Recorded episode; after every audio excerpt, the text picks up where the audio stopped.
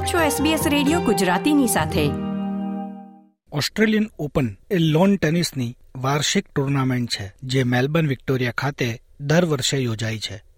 આ tournament French open, Wimbledon અને US ઓપનની પહેલા દર વર્ષે યોજાતી ચાર ગ્રેન્ડ સ્લેમ ટેનિસ કોમ્પિટિશનમાંની પહેલી છે. ઓસ્ટ્રેલિયન ઓપન જાન્યુઆરીના મધ્યમાં શરૂ થાય છે અને ઓસ્ટ્રેલિયા ડેની રજા સુધી બે અઠવાડિયા ચાલે છે. તેમાં પુરુષ અને મહિલા સિંગલ્સ પુરુષ, મહિલા અને મિક્સ ડબલ્સ અને જુનિયર ચેમ્પિયનશિપ જેવી ઇવેન્ટ્સ હોય છે. ઓગણીસો સત્યાસી સુધી ગ્રાસ કોર્ટ પર રમાતી ઓસ્ટ્રેલિયન ઓપન બે હજાર સાત બાદ લીલા રંગની રિબાઉન્ડ એસ અને બે હજાર આઠથી વાદળી પ્લેક્સિક્યુશન પર રમાઈ રહી છે. જો કે ઓસ્ટ્રેલિયન ઓપનની સૌથી આશ્ચર્યજનક ઘટના બની હતી ચોથી જાન્યુઆરી ઓગણીસો છોતેરના રોજ, જ્યારે ઓસ્ટ્રેલિયાના માર્ક એડમન્સને ટેનિસ ઇતિહાસમાં સૌથી મોટા આશ્ચર્યમાંનું એક સર્જ્યું. આ વિશે વધુ માહિતી મેળવીએ આ અહેવાલમાં. ગોસ્ફર્ડનો એક બરછટ મૂછવાળો એકવીસ વર્ષનો માર્ક ઓસ્ટ્રેલિયન ઓપન જીતવા માટેની કોઈ જ સ્પર્ધામાં નહોતો. વિશ્વ ટેનિસમાં તેનો ક્રમાંક બસો બાર હતો અને કમાણી એટલી ઓછી હતી કે તેણે એક ક્લીનર તરીકેની પાર્ટ ટાઈમ જોબ લેવી પડી. Between October and December, there weren't any tournaments to play. So I took on a job at a hospital where my sister was a nurse as a bit of a cleaner.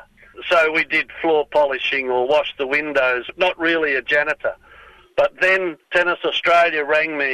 ઓગણીસો છોતેરમાં ઓસ્ટ્રેલિયાના ટોચના પંદર ખેલાડીઓને Australian ઓપનમાં સ્થાન મેળવવા માટે વિવિધ રાજ્યની ટુર્નામેન્ટમાં ભાગ લેવાની ઓફર કરવામાં આવી હતી કેટલાક ટોચના ખેલાડીઓએ આ આમંત્રણનો અસ્વીકાર કર્યો આમ થવાથી એડમન્સનને તક મળી I had been improving and playing well for the previous six months or so, winning lots of smaller tournaments, but just, uh, you know, I don't think it was realistic to be thinking I could win the tournament when I'd, I'd never played some of these great players of the time. ક્વાર્ટર્સમાં પહોંચવા માટે એડમન્સને ઘણા ટોચના Australian અને આંતરરાષ્ટ્રીય ખેલાડીઓને હરાવવા પડ્યા જેમાં પીટર ફિગલથી લઈને ફિલ ડેન્ટ પછી ત્રીજા રાઉન્ડમાં ન્યુઝીલેન્ડના બ્રાયન ફેરલી અને ક્વાર્ટર ફાઇનલમાં ભૂતપૂર્વ ઓપન ફાઇનલિસ્ટ રિચાર્ડ ક્રિલીને તેણે હરાવ્યા uh.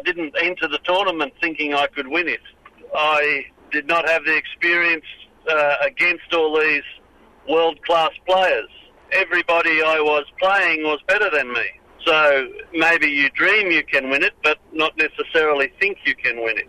પ્રથમ ક્રમાંકના ખેલાડી અને આઠ વખતના ગ્રેન્ડ સ્લેમ વિજેતા કેન રોઝવલ સામેની સેમીફાઇનલ મેચ તેને માટે મુશ્કેલી ભરી હતી પરંતુ તેમાં પણ તેણે જીત હાંસિલ કરી ડિફેન્ડિંગ ચેમ્પિયન જ્હોન ન્યુકોમ સામે ભારે પવનની સ્થિતિમાં ફાઇનલ રમીને તેણે છ સાત છ ત્રણ સાત છ અને છ એકથી જીત મેળવી If I had not beaten Newcomb, I still thought it was an unbelievable event and uh, achievement to get to where I did and to beat Rosewell.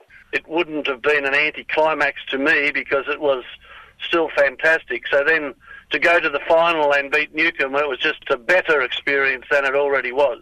તેણે ઓસ્ટ્રેલિયન ઓપનનો ખિતાબ જીત્યો અને તેને લાગણીનો એવો ડૂમો ભરાયો કે તે બોલવા માટે શબ્દો પણ શોધી ન શક્યો I bet you haven't even got a victory speech prepared, have you?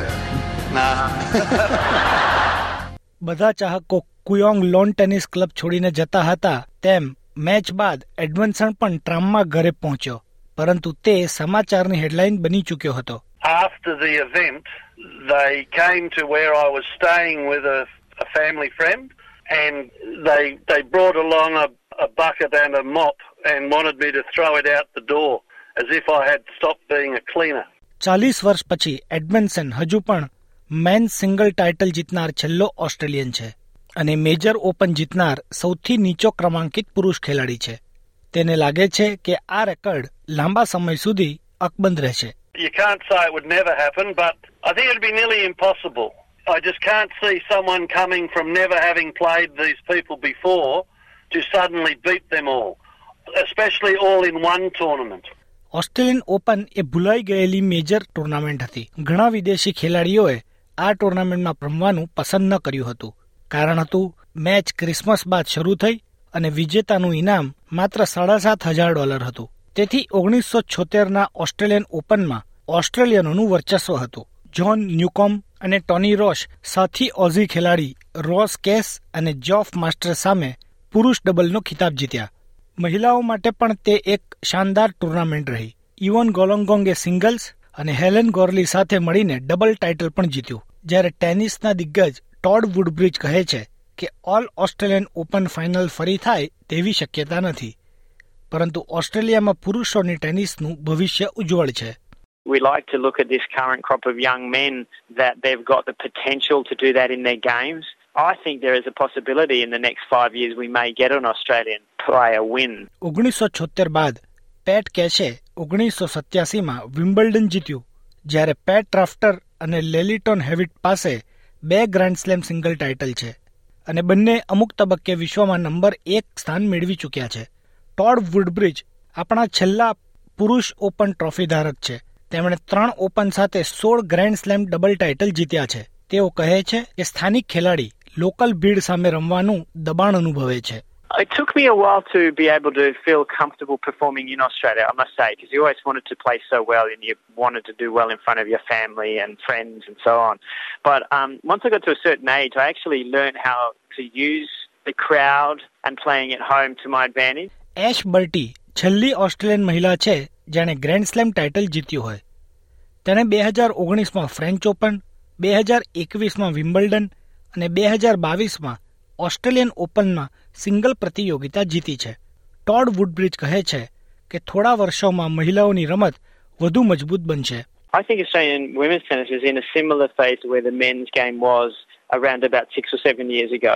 And they need three and four, maybe five more years to be able to compete day in, day out on the women's circuit. If we expect it in the next year or two, then we're going to be disappointed. But in four to five years, we're going to have sound players that are going to be in a space where Sam Stosur has occupied over the last five years. Australian Open ચૌદ જાન્યુઆરીના રોજ ચાલુ થશે અને તમે અમને વિવિધ social media platform પર ફોલો કરીને આ અંગેની તાજી જાણકારી અને પરિણામો મેળવી શકશો